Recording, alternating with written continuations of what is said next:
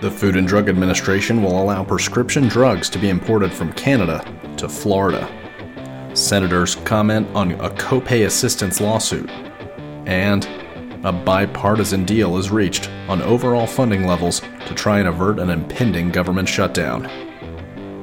For the week of January 8th, 2024, from Capitol Hill in Washington, D.C., this is Health on the Hill, brought to you by Hart Health Strategies. I'm Matt Duckworth.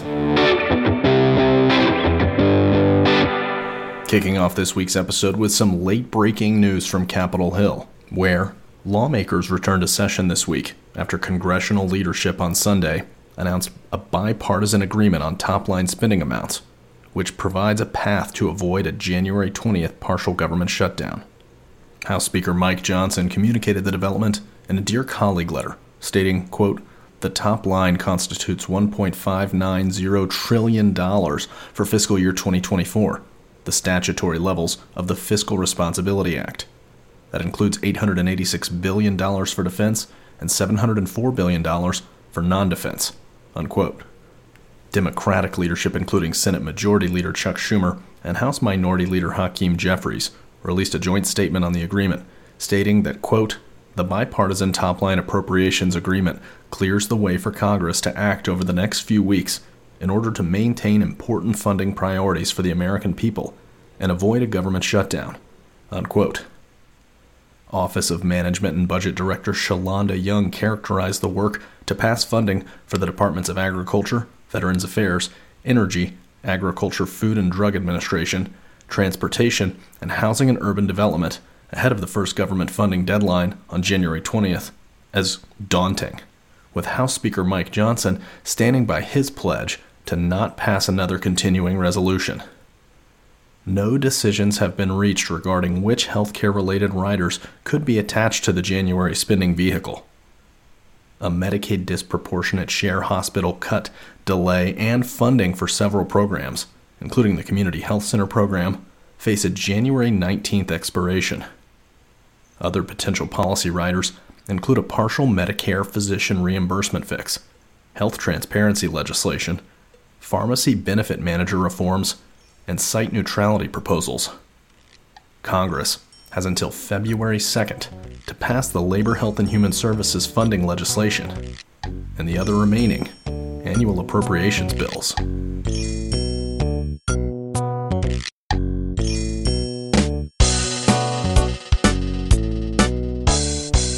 Capitol Hill today, where a bipartisan group of 19 senators, led by Tim Kaine, a Democrat from Virginia, and Roger Marshall, a Republican from Kansas, are urging the Biden administration to drop its appeal of a court decision that struck down a regulation allowing insurers to avoid counting manufacturer copay assistance toward patients' maximum out of pocket costs and deductibles. Patient advocacy groups who brought the lawsuit against the U.S. Department of Health and Human Services argued that the rule contradicts the statutory definition of cost sharing and would result in increased costs for patients. The lawmakers characterized the court decision as, quote, an important step in the right direction for low income and other eligible patients who rely on manufacturer and nonprofit copay assistance programs to alleviate affordability and access challenges for their medicines. Unquote. The letter also expresses support for the Help Ensure Lower Patient Copays Act that would prohibit the use of copay accumulators. The questions that we're asking here today are the questions that we hear from people in our communities every day. As the people's elected representatives, we have a responsibility to conduct oversight President Biden's public health. That was the voice of Representative Cathy McMorris Rodgers, a Republican from Washington who chairs the House Energy and Commerce Committee, who, alongside her members, are investigating the handling of internal scientific disagreements related to regulatory decisions at the Food and Drug Administration. The lawmakers specifically cite the events surrounding the departure of several agency vaccine regulators following updated coronavirus vaccine recommendations in August of 2021. Their letter seeks information on the adequacy of the FDA's existing policies for handling scientific disagreements and whether FDA leadership has taken retaliatory actions against dissenting FDA officials. The letter requests a written response from the agency no later than January 24th potentially allow Florida to import uh, millions of dollars in prescription drugs from Canada, including drugs uh, that would treat HIV, AIDS, diabetes, hepatitis C. Winding down today with some news from the administration, where the Food and Drug Administration has approved a plan from the state of Florida to allow the importation of prescription drugs from Canada. Before drug importation can commence, the state will first need to submit specific medications for FDA review and approval, and ensure the products have been tested for authenticity and safety.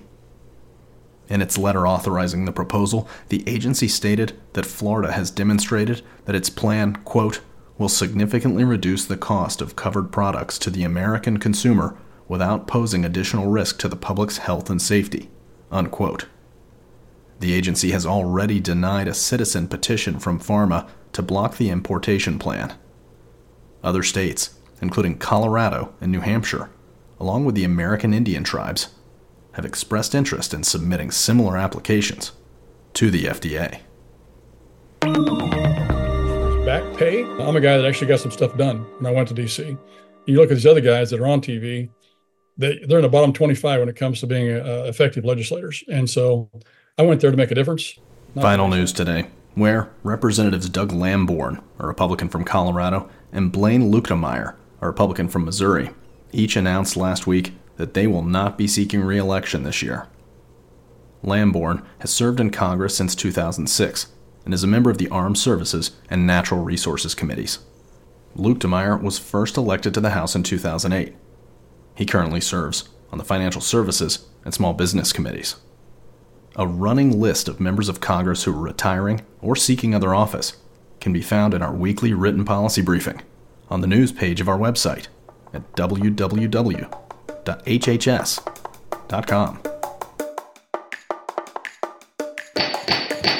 The meeting will come to order.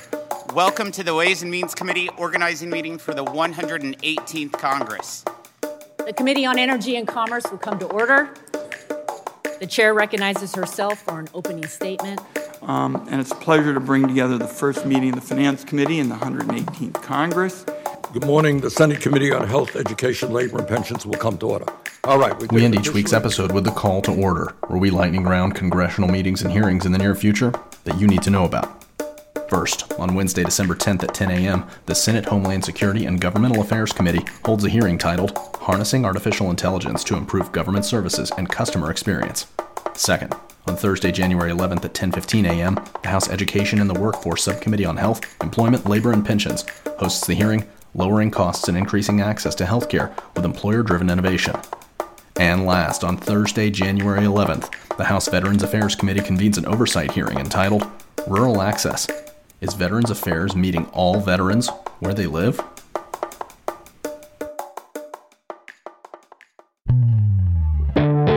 Thanks again for tuning into this week's episode of Health on the Hill, brought to you by Hart Health Strategies. For more information on this week's healthcare happenings in the administration and on Capitol Hill, you can visit our website at hhs.com and click on the news section at the top of the page. You can subscribe anywhere you get your podcasts, including Apple Podcasts, Spotify, YouTube, and SoundCloud. Did we miss a story you wanted to hear this week? If so, email me at mduckworth at hhs.com and we may include it in our next episode. Have a great week and stay healthy.